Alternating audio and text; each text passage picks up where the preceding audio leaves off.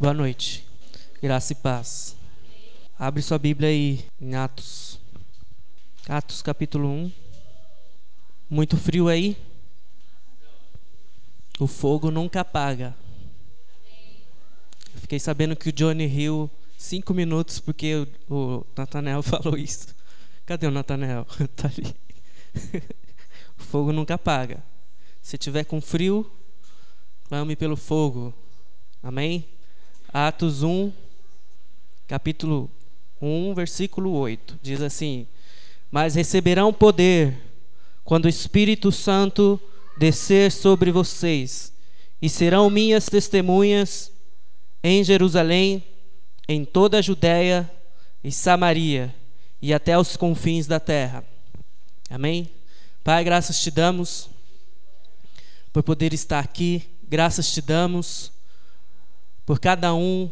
Graças te damos por poder ouvir a tua palavra, por poder entregar a nossa adoração, o nosso louvor a ti. Nesta noite nós oramos para que o Senhor venha falar conosco. Nós levamos as nossas mentes cativas até ti. Pedimos que o Senhor venha é, nos tratar. Nos nós pedimos que o Senhor venha nos ensinar, nos direcionar nesta hora, em nome de Jesus. Amém. Antes de falar sobre o que eu li aqui, eu vou explicar algumas coisas. Legal, né? Eu peguei da internet.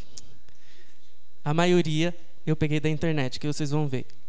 Eu vou falar sobre, é, na verdade, algumas semanas atrás, alguns meses atrás, eu falei para vocês que eu estudei algumas coisas e hoje seria o, dia ideal para mim poder falar sobre isso. Então eu vou passar um pouquinho por cima. Eu perguntei para André uma vez: você tem alguma coisa sobre sobre festa? Daí ela falou assim: não, porque eu não sou judaizante. Pergunta para o Gel que ele deve ser judaizante. Daí, daí ele falou: eu falei assim: não sei, o Gel não tem cara de judaizante. Daí eu fui estudar por mim mesmo sobre as festas.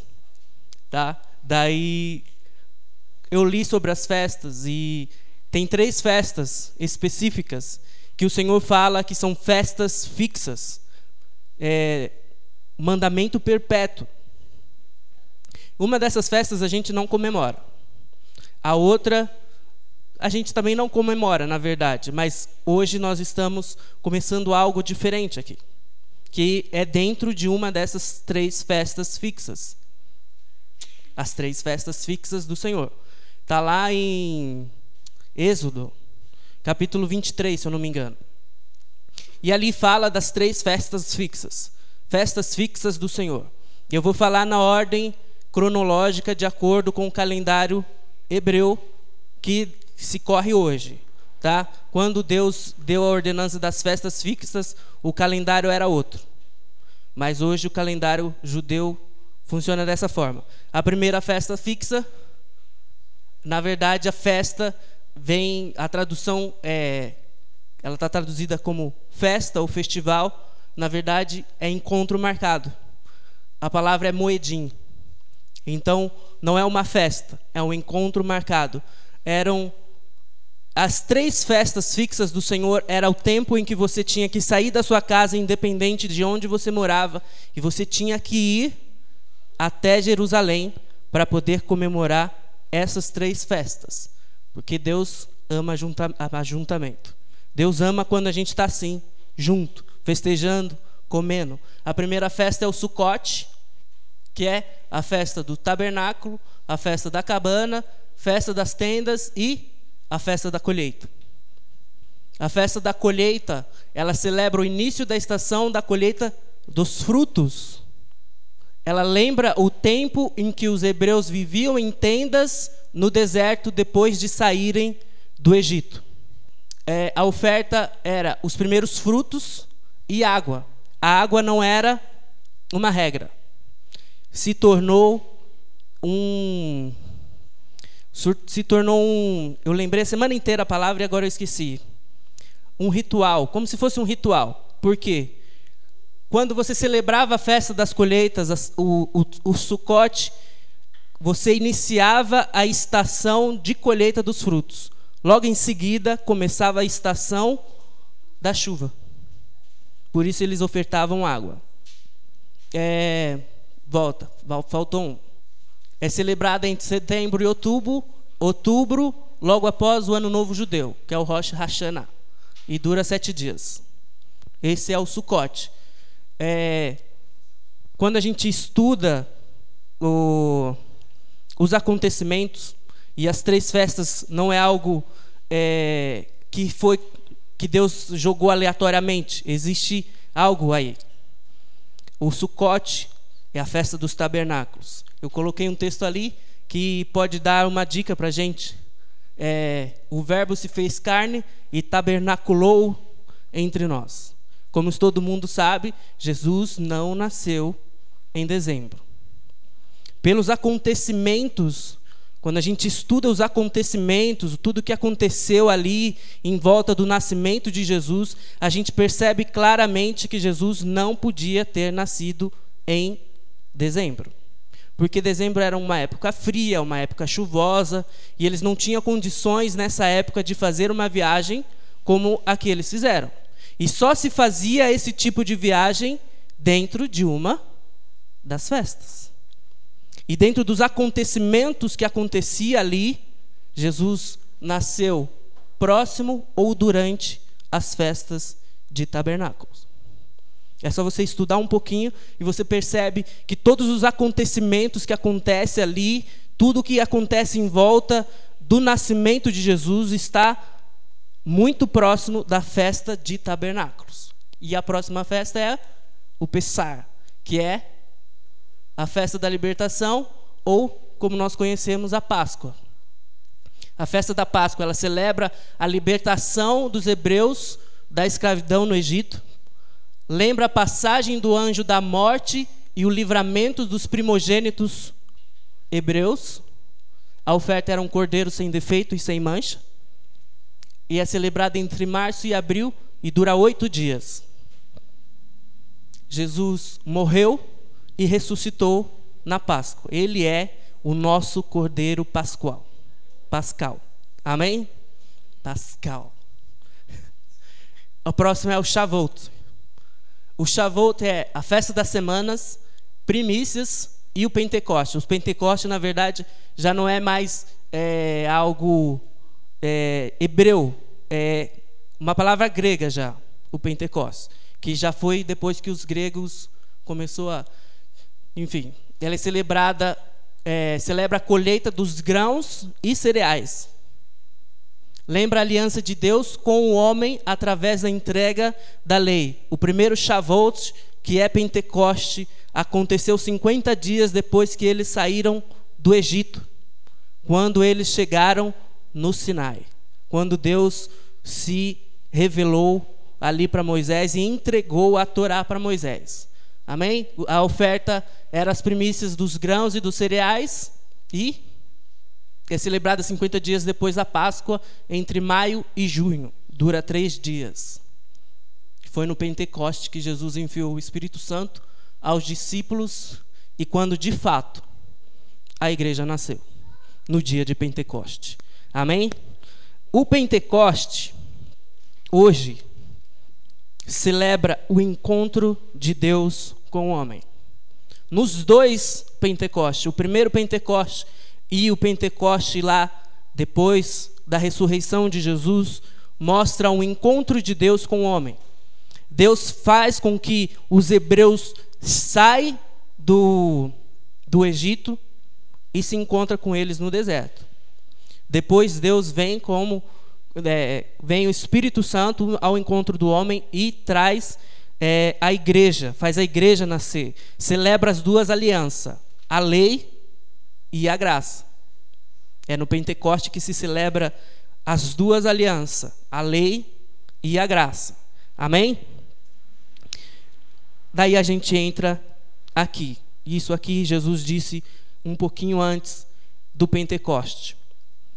Era Jesus morreu, ressuscitou no terceiro dia, daí ele foi aparecendo para os discípulos e a Bíblia diz que para alguma multidão também ele apareceu, para mais de 5 mil pessoas, e ele foi ensinando, e ele foi falando, e foi ensinando os discípulos durante 40 dias, depois que ele morreu.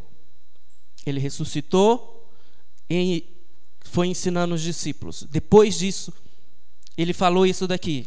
Nenhum dessas aparições ele fala assim: é, mas receberão poder quando o Espírito Santo vier sobre vocês.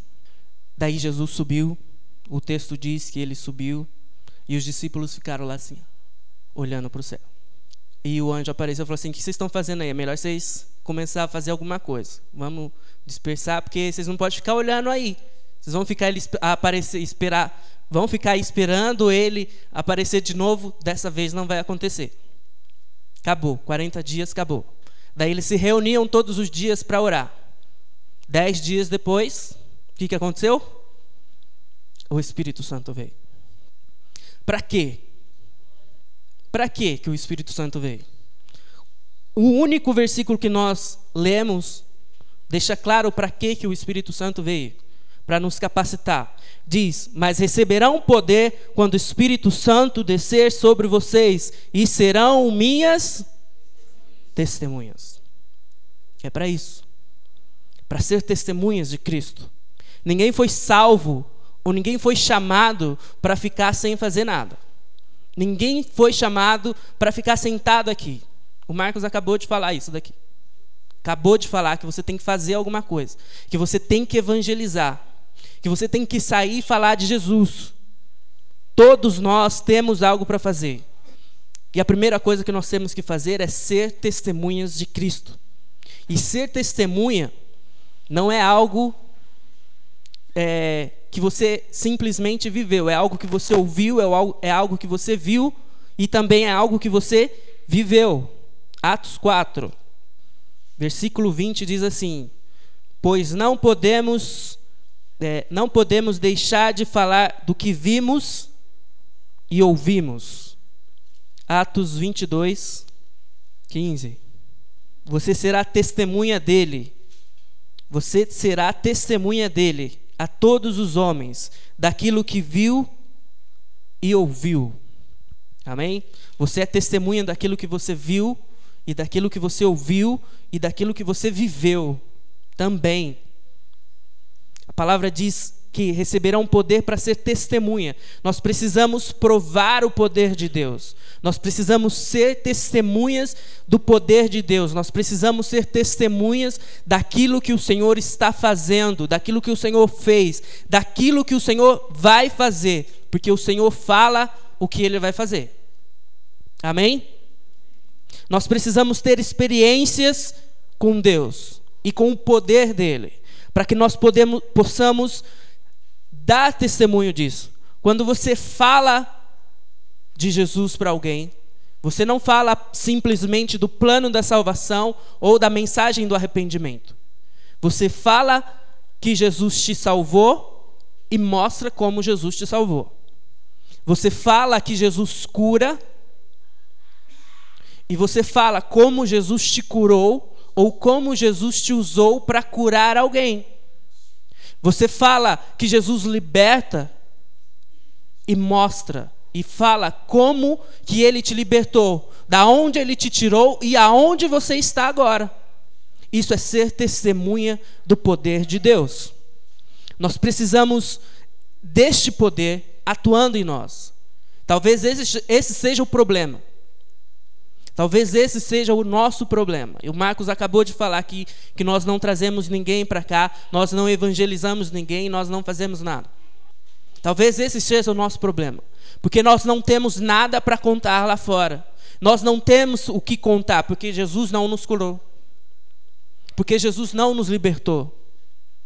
Porque Jesus não nos salvou. Ou ele fez tudo e nós temos medo de, fa de fazer, de falar o que Ele está fazendo no nosso meio, o que Ele está fazendo nas nossas vidas. Nós precisamos testemunhar do poder de Deus, não só do que está na Bíblia, mas do que nós estamos vivendo. Nós precisamos testemunhar que a palavra se torna real nas nossas vidas. O poder de Deus se manifestando em nós. Nós precisamos viver Precisamos começar a viver esse romper da manifestação do poder de Deus aqui. E é impossível que Deus não tenha feito nada para você até hoje. E você não tenha nada para falar. É impossível. Porque senão você não estaria aqui. Essa é a verdade. Porque se Deus não tivesse te salvado, você não estaria aqui. Porque se um dia você não tivesse recebido uma cura através de uma oração de alguém ou através da sua própria oração, você também não estaria aqui. Se Deus não tivesse te libertado, você não estaria aqui. Você ainda estaria lá no meio da lama. Essa é a verdade.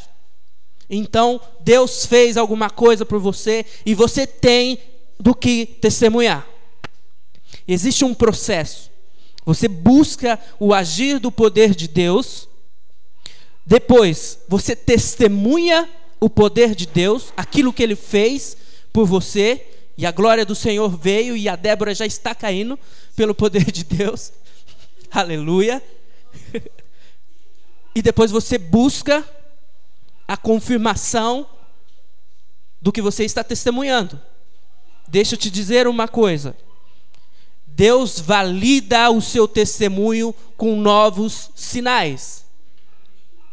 Deus valida o seu testemunho com novos sinais. Marcos, eu coloquei 5, mas eu acho que não é o 5. Exatamente, é o 5 sim. Marcos 5, Jesus curou uma pessoa, na verdade ele expulsou, aqui diz que curou um endemoniado. Então o cara, além de ser endemoniado, era um doente. Então, o processo era mais difícil ainda. Daí o cara foi curado, foi liberto e queria ir atrás de Jesus. E Jesus disse para ele assim: diz aí no versículo 19: Jesus não o permitiu, mas disse: Vá para casa, para sua família e anuncie-lhes quanto o Senhor fez por você e como teve misericórdia de você. Então aquele homem se foi e começou a anunciar em Decápolis o quanto Jesus tinha feito por ele. Todos ficavam admirados. João 4. Essa história também todo mundo conhece, então eu não vou ler. João 4 fala da mulher samaritana.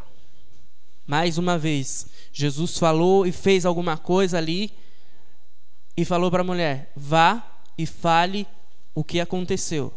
E ela foi e pregou e falou o que o Senhor estava fazendo com ela, o que o Senhor fez com ela. E as pessoas acreditaram naquilo que ela estava falando.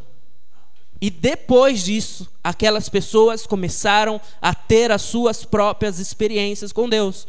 Porque elas foram ao encontro de Jesus depois e começaram a ter as suas experiências. E o Senhor começou a curar e a começou a pregar e a começou e começou a libertar aquelas pessoas. Você tem que sair e falar aquilo que você está vivendo, aquilo que o Senhor está fazendo com você. A princípio, as pessoas vêm pelo que você está falando, pelo que você está pregando. E depois elas têm o seu próprio, a sua própria experiência com Deus. Marcos 16. Esse eu vou ler, porque esse é muito bom. Eu gosto muito desse texto. Marcos 16, versículo 15. E disse-lhes: Vão pelo mundo todo e preguem o evangelho a todas as pessoas. Quem crer e for batizado será salvo, mas quem não crer será condenado. Estes sinais acompanharão os que creem. Em meu nome expulsarão demônios, falarão novas línguas, pegarão em serpentes e se beberem algum veneno mortal, não lhes fará mal nenhum. Imporão as mãos sobre os doentes e estes ficarão curados.